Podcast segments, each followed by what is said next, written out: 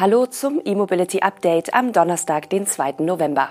Heute berichten wir über den Start des Ford F150 Lightning in der Schweiz, einen XXL-Ladepark in Baden-Württemberg und geben einen Ausblick auf den Elektrokombi von VW.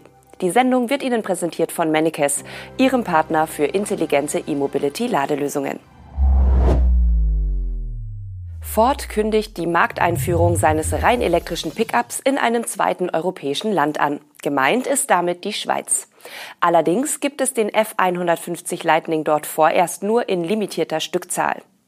Der erste Markt für den XL-Stromer von Ford war vor rund einem halben Jahr der E-Mobility-Vorreiter Norwegen. Dort muss man als Autohersteller de facto elektrisch vertreten sein, wenn man überhaupt noch etwas verkaufen will. Nun kann der F150 Lightning auch in den Bergen der Schweiz bestellt werden.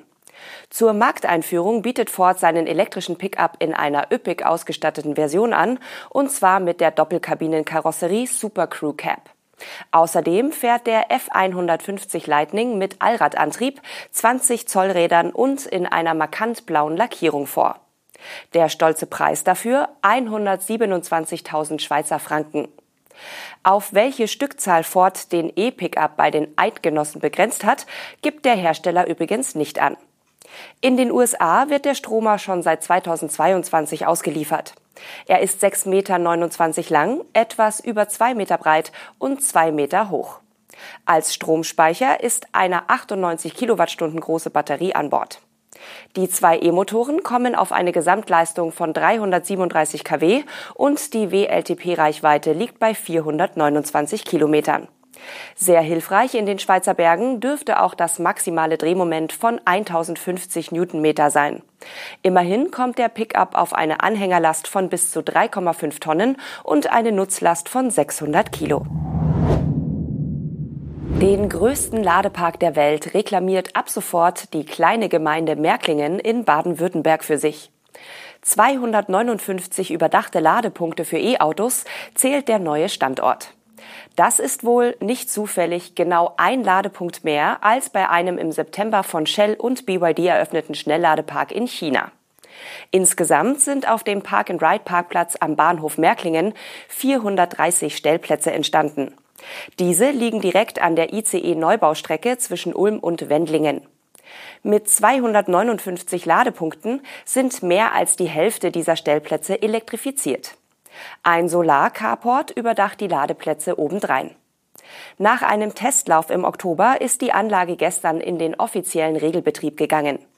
Geworben wird im Alb-Donau-Kreis tatsächlich mit dem weltweit größten E-Ladepark der Welt. Auch wenn der Vergleich zwischen Märklingen und Shenzhen etwas hinkt.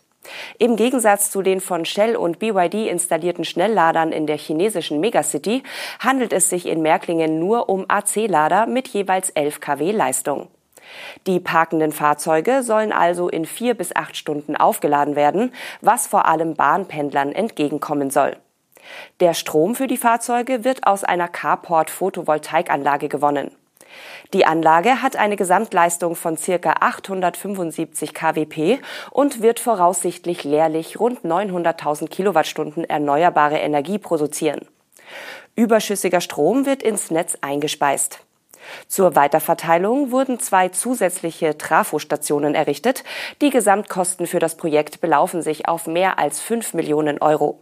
Rund drei Viertel der Summe übernimmt das Land Baden-Württemberg.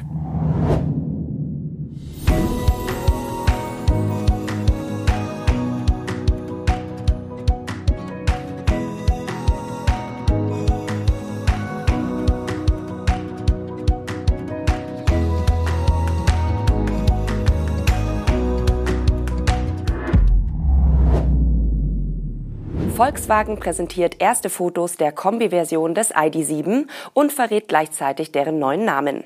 Das vollelektrische Modell soll 2024 in Europa auf den Markt kommen, und zwar unter der Bezeichnung ID.7 Tourer.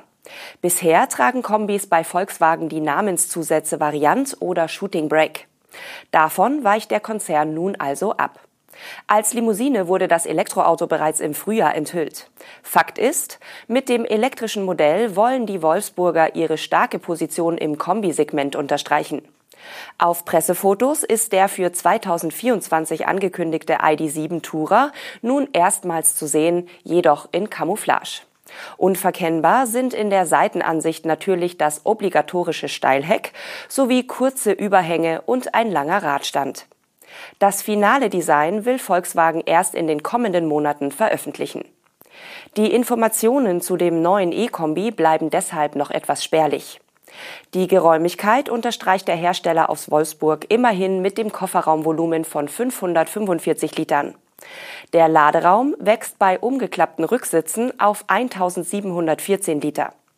Das liegt zwar leicht unter dem Niveau des Passat, übertrifft aber immerhin den elektrischen ID4. Die Länge des Kofferraums beziffert VW bei umgelegten Rücksitzen auf fast zwei Meter. Daneben betont Volkswagen auch die Aerodynamik des Modells. So soll der ID7 Tourer einen CW-Wert von 0,24 aufweisen. Zum Vergleich, die Limousinenversion kommt auf 0,23. Wie alle ID-Modelle basiert der ID7 auf dem modularen Elektrobaukasten des Konzerns. Produziert wird der Kombi wie auch die Limousine künftig im niedersächsischen Werk Emden unweit der Nordseeküste. Der Mercedes-Benz E-Actress 300 ist in Deutschland erstmals als Sattelzugmaschine ausgeliefert worden. In Empfang genommen wurde die neue Fahrzeugvariante des mittelschweren Elektro-Lkw von Logistik Schmidt. Das Familienunternehmen ist im badischen Bietigheim ansässig. Die E-Actress 300 Sattelzugmaschine basiert auf derselben Technologie wie der E-Actress 300 bzw. 400 als Pritschenfahrgestell. Diese Variante ist bereits seit 2021 in Serie. Der Antrieb kommt auf analoge Werte, wobei die Reichweite durch den Fahrzeugaufbau variiert. So liefern die drei Batteriepakete mit jeweils 112 Kilowattstunden installierter Speicherkapazität genügend Energie für bis zu 220 Kilometer. Geladen werden kann der e-Actros 300 mit bis zu 160 kW an DC-Ladestationen. Als Ladedauer für das Fenster von 20 auf 80 Prozent gibt der Hersteller in diesem Fall etwas mehr als eine Stunde an. Der deutsche Erstkunde Logistik Schmidt erhält neben dem genannten Sattelschlepper noch fünf weitere Exemplare. Eingesetzt werden sie zunächst für den Transport von Motoren zwischen Schmidts Logistikstandort in Germersheim und den 25 Kilometer entfernten Mercedes-Benz-Werk Wörth.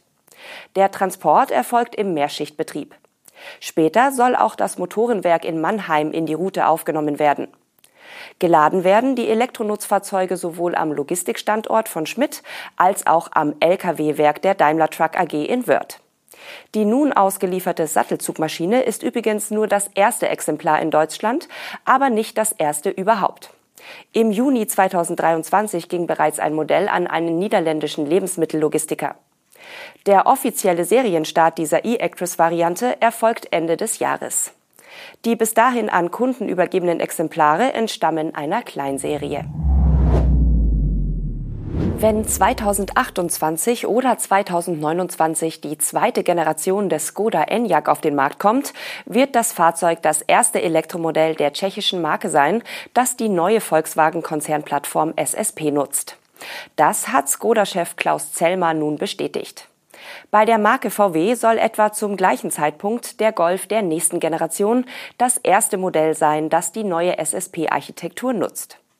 Die Premiere der Plattform war ursprünglich für das Jahr 2026 geplant, dürfte sich aber aufgrund von Problemen bei der Softwareentwicklung verzögern. Sollten die aktuellen und jüngsten Aussagen zutreffen, wird nun wohl das Jahr 2028 angepeilt. Zwischenzeitlich kursierten sogar Gerüchte, wonach sich die SSP bis 2030 verzögern könnte. Zellmer bestätigte zudem, dass die Vorstellung des elektrischen Kompakt-SUVs L-Rock für die erste Jahreshälfte 2024 geplant ist. Bei dem MEB-Auto handelt es sich um ein Schwestermodell des VW ID2X, das unter dem bekannten Enyaq angesiedelt wird. 2025 plant Skoda darüber hinaus auch überarbeitete Varianten des Enyaq und Enyaq Coupé, ehe 2026 ein E-Kombi und ein siebensitziges E-SUV folgen sollen. Und damit sind wir auch schon am Ende der heutigen Sendung. Das E-Mobility Update wird Ihnen diese Woche präsentiert von Manicus, Ihrem Partner für intelligente E-Mobility Ladelösungen. Bis morgen.